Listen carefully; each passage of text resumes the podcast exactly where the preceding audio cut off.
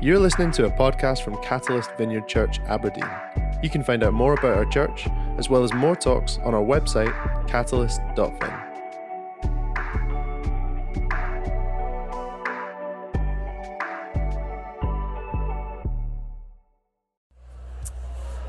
Okay. Well, good morning, everyone. It's wonderful to be with you. Hello, if you're watching the live stream. Uh, big hello to you as well. Uh, for those of you who don't know me, I'm Taryn. I'm one of uh, the pastors here. I'm married to Chuck, who you may have met as well. Um, I'm conscious we've got a lot of visitors in the room, and just to say, we absolutely love visitors. So whether you're physically in the room or you're watching online, this is your first time, a massive, massive welcome to you today. Um, so, we are nearly at the end of our series called Future Focus, that is in 1 Thessalonians. And we have been just systematically opening up God's Word every week and going through this book. And I am on the second to last part of the series, and then Chuck is going to finish off for us. So, um, anyone here loves writing lists? Anyone a list writer? Yes, there's a lot of us in the room, probably online as well. There's some of us. Who likes writing instructions? Anyone like writing some? There's a few of us, but not as many.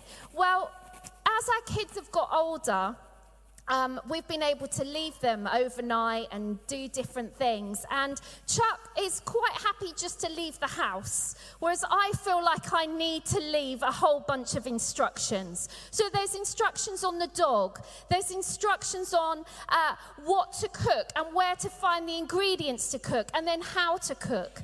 There's instructions about remembering to put the bins out and remembering to lock the door. There's instructions everywhere.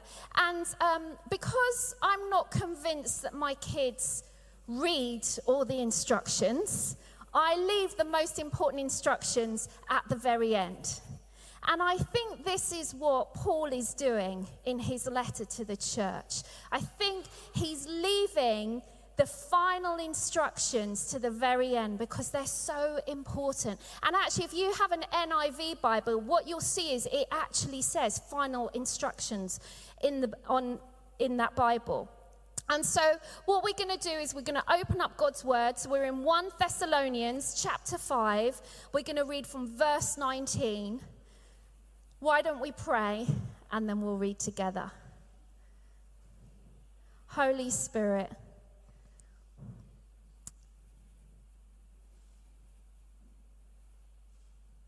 we make room for you this morning we make room for you to move and to speak and to have your way. Please lead us and guide us. Please speak to us. Please draw near to each and every one of us, we pray, as we open up your word. And would your word bring life to us today? We pray. Amen. Amen. Okay, here we go. Do not quench the spirit. Do not treat prophecies with contempt, but test them all. Hold on to what is good. Reject every kind of evil. May God Himself, the God of peace, sanctify you through and through. May your whole spirit, soul, and body be kept blameless at the coming of our Lord Jesus Christ. The one who calls you is faithful, and He will do it. Amen. Amen. So, growing up, um, my parents, they didn't have a huge amount of money. My dad was a builder. He always said he wished he was a mechanic because we never had very much luck with cars. And so um, the cars we had would never be that great. So we had an old Maxi. Anyone remember Maxi cars? Yes, there's a few, a few of us oldies in the room that do. So um, uh, the gear stick went on the Maxi, and so that was patched up, but it was never quite the same again. And then we had a blue car. I forget the make of it it. Um, but it was a brilliant car. But then every now and again, it would just literally just cut out for no apparent reason. So that was, as you can imagine, a bit annoying. And then we had an old red Cortina. And I have wonderful memories of being in that car with the sunroof open and listening to tapes. Anyone remember tapes in cars? yeah. and uh, the, the car was brilliant, but there was an issue with it. And the issue was that when it rained, the sunroof would leak. And so when my brother and I got into the back seat of the car, we would end up with our feet in water. And as time went on, the water got deeper and deeper. Some of you are looking at me like you're absolutely horrified. This is 100% true. And the water got deeper and deeper to the point where my dad would have to say to us when he was turning a corner to lift our feet up because the force of the water would slosh up one way and then slosh up the other way. Now, considering the fact we lived in Devon, there were many wiggly, windy roads. This was by, you know, this was a force to be reckoned with. Honestly, it was full on. It got to the point where um, I said to my dad, I'd invited a couple of my friends to go to a Christian camp called Spring Harvest, and they said they were going to come. But I said to my dad, There's no way they are getting in the back of that car. I said, You need to do something. And so my dad got underneath the car and he drilled holes in the bottom of the car to stop the water from ever flowing again. Drilling holes quenches, thwarts, and dampens the spirit. Verse 19 do not quench the spirit. One verse, five incredibly powerful words. You see, just as a river flows, the Holy Spirit's desire is to move in and through our lives without any hindrance. But the question is, how can we ensure that we don't quench the Spirit's flow in our lives? How can we make sure that we aren't drilling holes that hinder the work of the Spirit?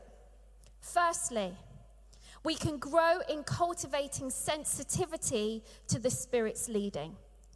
So, just as a boat flows with the river's current, we can align our hearts to. Um, I guess, flow with what the Spirit is wanting to do in us and the Spirit's promptings. As we journey with Jesus, as we spend time with Jesus, as we read His Word, as we sit in the stillness of His presence, however we draw close to Jesus, we are cultivating that sensitivity, that awareness of who He is and His presence with us. And the good news is that the Spirit's presence is with us forever. Every single day. So, whatever we face, whatever we're going through day after day, we can call on the Spirit, and I'm sure many of us do. Lord, I need your wisdom right now in this moment. For some of us who maybe you've got young kids, I need your patience. Help me. Lord, would you give me your guidance and would you give me self control? We can do that at any point in the day. And the thing is, the more we talk to Jesus in our own words or in the Spirit, which is speaking in tongues for some of us that do that, the more then we are pursuing and deepening an intimate friendship with Jesus. Just like with a horse and rider competing in dressage. I don't know if you've seen that on the TV, or maybe some of you are even involved in that, but it's incredible. You know, it, all it takes is just one whisper from the rider's calf, and that horse knows exactly what to do. It's a stunning thing to watch. But this can only come through practice and skill to foster this kind of sensitivity hours and hours, horse and rider together. And the more that they're together, the more that sensitivity then grows. Paul's encouragement to us is to continue to be a people that deepen and cultivate that kind of sensitivity with the Lord in our own lives. Let's continue to build a spirit that leaps to praise God to give thanks and glory to Him.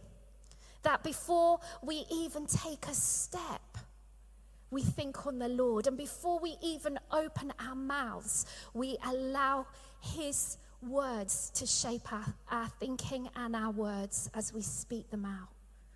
I'd love to be like that. Lord, would you, would you do that for all of us today? Would you help us deepen our relationship with you? I love what it says in Galatians 5, verse 25.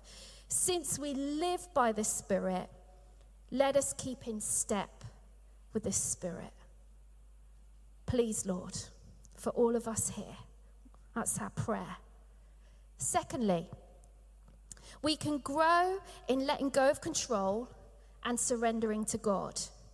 So, quenching the spirit happens when we try to control every aspect of our lives. So, it's easier to trust God when we're in control of the outcome rather than when we're out of control and we are unsure of what's going to happen next and we have to rely on the Lord. But being in control, it provides us with a sense of security and sensitivity and um, confidence and comfort. But the reality is, all of those things, they're man made. They're man made. And actually, what that is, it's when we're in control, it's misplaced faith. The Holy Spirit calls us to trust in Him and not in our circumstances. Uh, Jesus is the object of our faith, not our preferred outcomes. And I think for many of us here, the Lord wants to take us by the hands and He wants to take us on a journey of what it looks like to lay down some, some areas in our lives where we feel the need to control and where Jesus isn't king and where Jesus doesn't reign. Because when we're in control, Jesus isn't. And that puts us at odds with the Holy Spirit. But instead, we're called to surrender, aren't we? To lay down control, to submit it to the Lord so that we follow His plans and His purposes, allowing the Spirit to lead and to guide us however He wants, whichever way He wants, to follow Jesus' agenda and not our own. Romans 12, verse 1 says, Therefore, I urge you, brothers and sisters, in view of God's mercy, to offer yourselves as a living sacrifice, holy and pleasing to God. This is your true and proper worship. Then you'll be able to test and approve what God's will is his good, pleasing, and perfect will. Point number three we can grow in prophecy and discernment. Okay, so living lives that are led by the Spirit involves discernment and also a willingness to embrace the genuine work of the Spirit of God. And Paul is encouraging us to leave both lean into both the prophetic, but also at the same time being really wise with it and testing it. Verse 20 to 22 says, Do not treat prophecies with contempt, but test them all. Hold on to what is good reject every kind of evil. It sounds through Paul's choice of words that maybe the church in Thessalonica, they weren't treating prophecy with um, the importance that they should because of Paul's insistence. Do not treat prophecies with contempt. So, for those of us who are unsure about what I'm talking about when I say prophecy, prophecy is hearing things from God that can only be known by divine revelation. Wayne Grudem, he says, a spontaneous revelation from God reported in human words. And it's a gift that is only given through the work of the Holy Spirit. In 1 Corinthians chapter 14 verse 1 it says that we are called to eagerly desire and seek after prophecy. And the good news is that it's available to everyone. Everyone that knows and loves Jesus, it's available to all of us. And obviously we've just heard a wonderful thing that happened today, you know, with a word of knowledge and then uh, just healing off the back of it. How wonderful is that? The point of all prophecy is to bring glory to Jesus. It's to glorify Jesus and also to edify his church. And we've just seen an example of that. One of the best ways for us to grow in hearing God's voice is when we step out and we pray for others. It's a simple way that we can grow in hearing God's voice. Now, last week, I think you would have seen a video from Dave and Bex. They went down, they took about 70 of our young people on a coach, and they went down to DTI, which is Dreaming the Impossible. And DTI is um, the, our movement, which is Vineyard.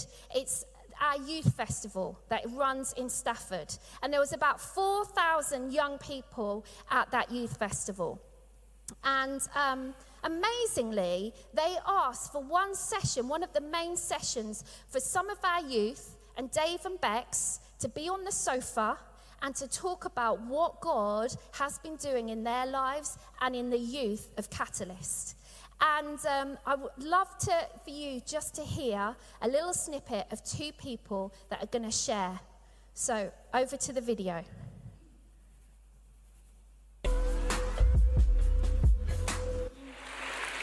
So you've experienced, Emily, you've experienced like quite a lot of freedom in your own life, and how has that sort of changed your expectation as you start start sort of reaching out and praying for others? Well, like I said, like that experience I had, and like um, it just showed me how much bigger he is than anything. Like he's bigger than anything, and he can do absolutely anything. And like I think it's that thing of surrender again, and like choosing him, like choosing to be obedient, like even when it's it means being vulnerable. It means like stepping out and praying for someone and giving a word when you're like, oh, I'm not sure if that's God. Um, like his, you know, his working in us, like his working through prayer. It doesn't rely on us being perfect. It doesn't rely on us, you know, having always the right thing to say and you know knowing exactly how to do it and doing it perfectly. But we can rely on it to be perfect, and him because he knows exactly what he's doing. And the fact that he involves us in that is so brilliant. Like um, just for a little example, like um, we were at a conference similar to this that was just in our church um, a few months ago, and I was just watching Bex worship, the lovely Bex, and um, as I kind of saw her encounter the Holy Spirit, I was like, you know, the, just the word boldness just popped into the back of my head, like kind of came out of nowhere, and I was like, oh, I just let it sit for a second. I was like, okay, I mean, just, you know, see what God does. Just go over and pray and, and see how she responds to that. So, um, yeah, we had a little pray over that, and it seemed like she really kind of, you know, encountered God and met with the Holy Spirit there, and there was freedom brought. And so, honestly, like all God needs from us is like His like obedience. Like that's all He asks, which is simple, but it's not always easy.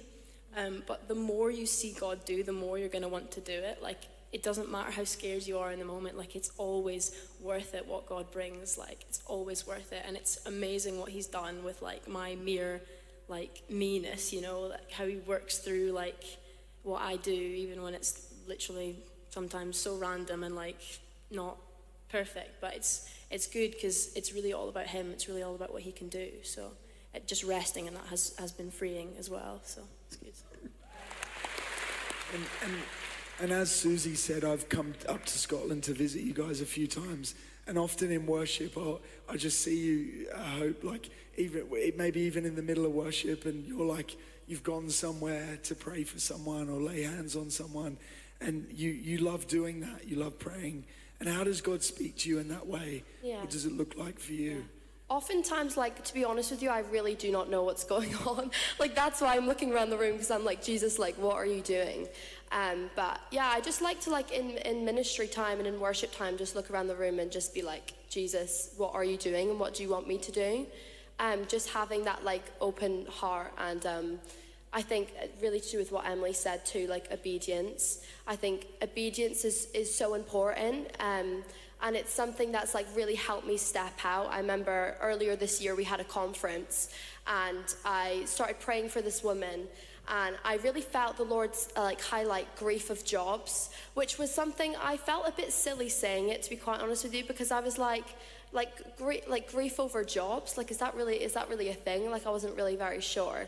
Um, but I just said it anyway out of obedience to God and I was very nervous. But God just brought a lot of freedom within that. And then I just felt like after that, um, she'd messaged my mum this, this message to say, like, oh, that was really relevant for me, and Jesus did a lot of things, and that was like really helpful for me to understand. But I really felt from that moment that that's when I made the decision of I was going to um, share words with people, even if I felt like, oh, that's so embarrassing, or oh my goodness, this could be wrong. Just like taking that step of obedience towards God, because He lives in risk. Like, God loves risk so much. Um, it's, it's where he sees like who, who really wants to follow him and who really wants to help him. Um, so yeah. There we go. So that's from a 15 year old and a 17 year old speaking, and I, uh, to 4,000 young, uh, young people. It's incredible. And I would really encourage you, if you haven't um, seen it, go onto YouTube and watch the whole interview because it is so inspiring what the Lord is doing in our young people. So, not only should we eagerly desire the gift of prophecy, but we can grow in it. And what the girls were saying on the video is that we can step out. We can step out and we can, in obedience, we can be bold in obedience to what Jesus is saying because he loves risk. And so, let's be a people that look around and say to the Lord, What do you want to do? Have you got a word that you want to give me for someone else today as we grow and encouraging and edifying the church and building one another up? So, when we give a prophetic word, whether that's a form of scripture that comes to mind, or a picture that we see in our mind's eye, or an image, or it might be in the form of a word, like Emily said. You know, she just saw bold just appear in her thinking, in her mind's eye. Um, it can also be like you're just thinking about something, and then the next minute, this thought or this picture or image just lands in your head, and then it goes again really quick. It's almost like a butterfly landing and then departing. And you're thinking, well, I was thinking this, and then I saw this, or I felt this, or I, I heard this, and now it's and now it's gone. That could be the Lord. Often he's so gentle, and sometimes we can miss it because it's so fleeting. So, in whatever form it takes that we're receiving a prophetic word from the Lord, we need to ensure that we never insist that it's from the Lord, right? So, we never say things like, God has said, or thus says the Lord, or anything like that, because that is uh, putting too much onto the person that we're bringing the word to. And ultimately, we're not giving them the option of whether they want to receive that word or not. And so, also, we only hear in part, right? We only hear in part. So, a better way to say it would be I just had a sense, it could be me, but it might be the Lord. So I'm going to offer this to you, and then you can discern it for yourself. Do you see? That way, if we get it wrong, that's totally fine. And to be honest with you, the way that I bring prophetic words is I always assume that they're likely to be wrong. And so when they're right, I'm like, oh, brilliant. So then I'm not worried that about bringing the word because if we're worrying all the time, is it right? Is it right? We're never going to do it, are we? And actually, we need to embrace much more in our church community the prophetic. We love the prophetic and we want, we want more of it. And we don't just want it from the people up the front. We hear God together in community and it's perfect for that. So, whenever we give a prophetic word, we need to follow the biblical model of prophecy from 1 Corinthians chapter 14. Prophecy is there to strengthen, to encourage, and to bring comfort. And if we have a prophetic word that isn't in line with those three things, then we don't give it. we don't say it, okay? And what Paul is saying here is as we grow in the prophetic, also we've got to grow in discernment as well. And discernment is the ability to judge well, and it's also a spiritual gift that is available to us all. Now, we don't have to look very far to see all kinds of prophecies on the internet, right? prophecies about COVID, prophecies about the American elections, prophecies about mass revivals, prophecies about end times. Now, we aren't just there to just listen to these prophetic words, you know, blindly and just, just agree with all of them. Of course, we're not. What this scripture is saying here is we have to weigh up prophecy, we have to weigh it. So, whether that's a personal prophecy that we receive, or it's a prophetic word for a group of people, or for the church, or even for a nation, we must weigh that. We must test that. We discern that together. And sometimes that will cause us to wrestle in our faith to wrestle in prayer, to wrestle in the scriptures, and also in community as we try and discern is this from you, Lord, or is it not? Can I just say it's really healthy to weigh and discern all prophetic words, no matter who is prophesying. So sometimes there will be people that come or people um, who maybe even say that they are a prophet. We still weigh and discern all the words that, we, that are given to us, okay, no matter who the person is, because we only hear in part. It's also an expression of faith to weigh words. And Paul is encouraging the church to weigh and to test them both individually as well as corporately in the context of community. That's where we hear God. So no one should be making any drastic moves off the back of one prophetic word they've received. Instead, what we do is we hear together. So that might look like in your connect group saying, I've had this word or I've had a few words. They all seem to kind of be on the same theme. I'm not sure what this is about, or I have a sense of what this is about. Can we talk about it? It could be with your Connect group leader in your Connect group. It could be um, with a ministry lead. It could be with your site pastors. It could be with wise counsel, wise friends that you have. And we go on this journey together of hearing God together. Lastly, we can yield to God's work in our lives. That's the final point. Verse 23 and 24. May God Himself, the God of peace, sanctify you through and through. May your whole spirit, soul, and body be kept blameless at the coming of our Lord Jesus Christ. The one who calls you is faithful, and He will do it. What a prayer! What a prayer. It's a prayer for something that has happened, is happening, and hasn't yet fully happened. And the way that we know that, because we all looked in the mirror this morning, right? And we know we're not completely holy. We know that we're not totally pure. Most of us, if we're honest, we feel far from that most of the time. Yet the promise of this benediction is that we will be sanctified through and through. Other translations say, sanctify you completely, make you completely holy, make you pure, belonging only to Him. So, in the closing of this letter, we're being reminded that we have the guarantee of sanctification. Just as any contract is only worth the integrity of the name on the paper, our hope of sanctification is only as good as the person who stands behind it. Jesus Christ stands behind it. God Himself, the God of peace, stands behind it.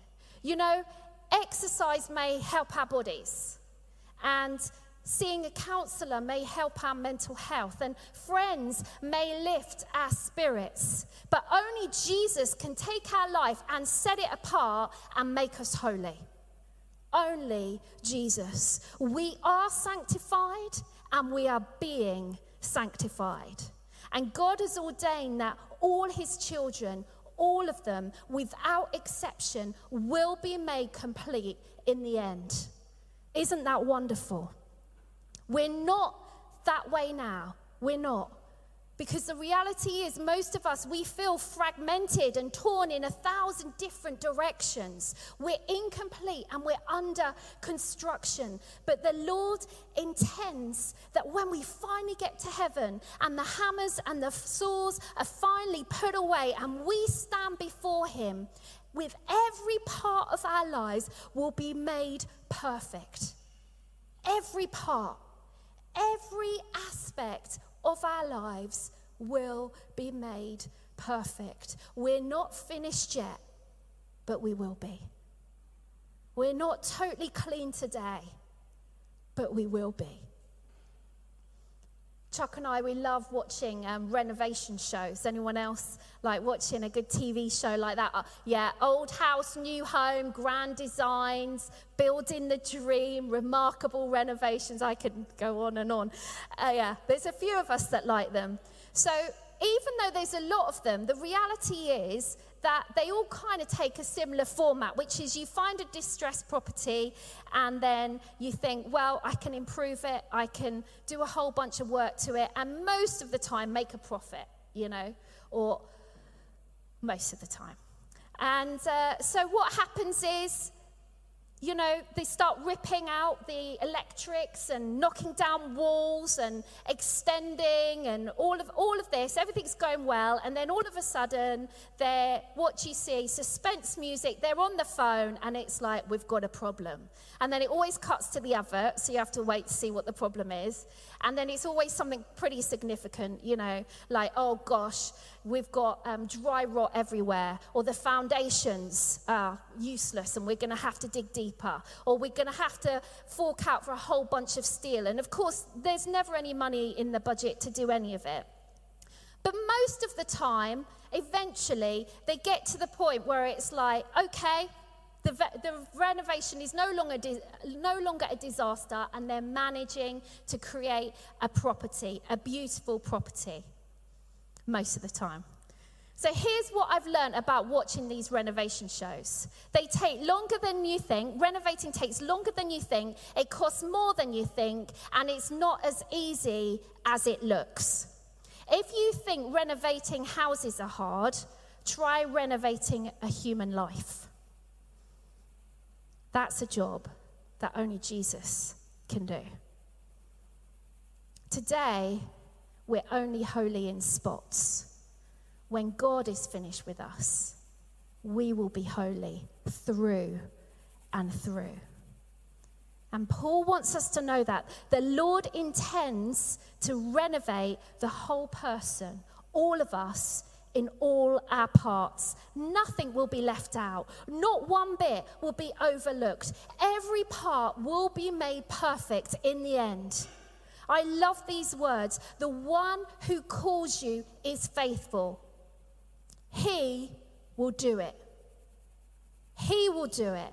Our entire hope, both in this life and also in the life to come, rests on the faithfulness of God. His faithfulness bears the entire weight of our puny efforts. Thank goodness. The one who calls us is faithful. In the year 1464, there was a sculptor, and he was given a huge piece of marble to work with. And he was commissioned to produce a statue of an Old Testament prophet to go in a cathedral in Florence. He's, he labored for about two years and then he gave up. And then in 15, sorry, in 1476, another sculptor picked up that same piece of marble and tried again. And it wasn't long until he abandoned the task as well. And then 1501, a 26 year old sculptor named Michelangelo. He was offered a considerable sum of money to produce something from this enormous, enormous piece of marble. And as he began, he saw the major flaw that was in the marble, which was this crack at the bottom of the marble that the other sculptors just did not know what to do with. And he thought, I know, I could produce a tree stump out of that crack. And then a right leg would look really great in that tree stump. And he worked on that sculpture for four years. until he produced the world's most famous David. And today, this 17 foot statue is famous all across the world, and thousands and thousands of people come um, every year to visit that statue. And it's been said that no statue is more perfect than David. So, how did Michelangelo do it? Here is the answer in his own words. In every block of marble, I see a statue as plain as though it stood before me, shaped and perfect in attitude and action. I've only to hew away the rough walls that imprison the lovely apparition to reveal it to the other eyes as mine see it. In other words, he cut away everything that didn't look like David. All of us, we're works in progress. We're not finished. We're not glorified. We're not perfected. We're not completed. We are all under construction. And if you've ever visited a building site, you'll know how noisy and how messy it is. And with all the hammering and all the sawing and all the kind of construction work that goes on, it's really hard to imagine what the end result will look like. But God never stops working on us, probably because there's so much work that He needs to do. He's chipping away everything in us that doesn't look like Jesus. What the Lord starts, He will finish. He will finish. These four words, He will do it. They are simple, they're direct, there's no qualification to them, no hesitation, no doubt of any kind. Just four words He will do it. Not He may do it, or He might do it, or He could do it or he'll do it if we play our part. Just a simple statement that God will do it. Little by little, he is chipping away everything in our lives that doesn't look like Jesus. And one day, we will stand before Jesus Christ and we will be whole and complete. No more hammering, no more sawing will be needed. We will be sanctified through and through, and we will stand before Jesus blameless in his sight. And there will never be any need for any more under construction signs ever again. Why don't we stand?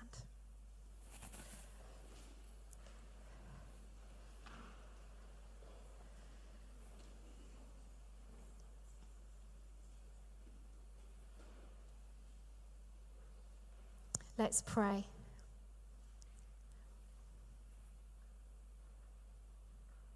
Would you increase what you're doing now, Holy Spirit?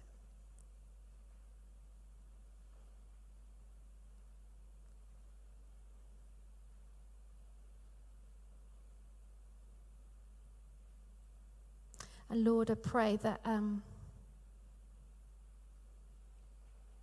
we would know the fullness of your faithfulness today the weight that you will do it.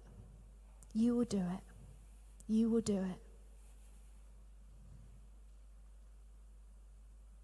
Come flood our hearts and our minds, Jesus. Show us how big your faithfulness is in our own situations and our own lives.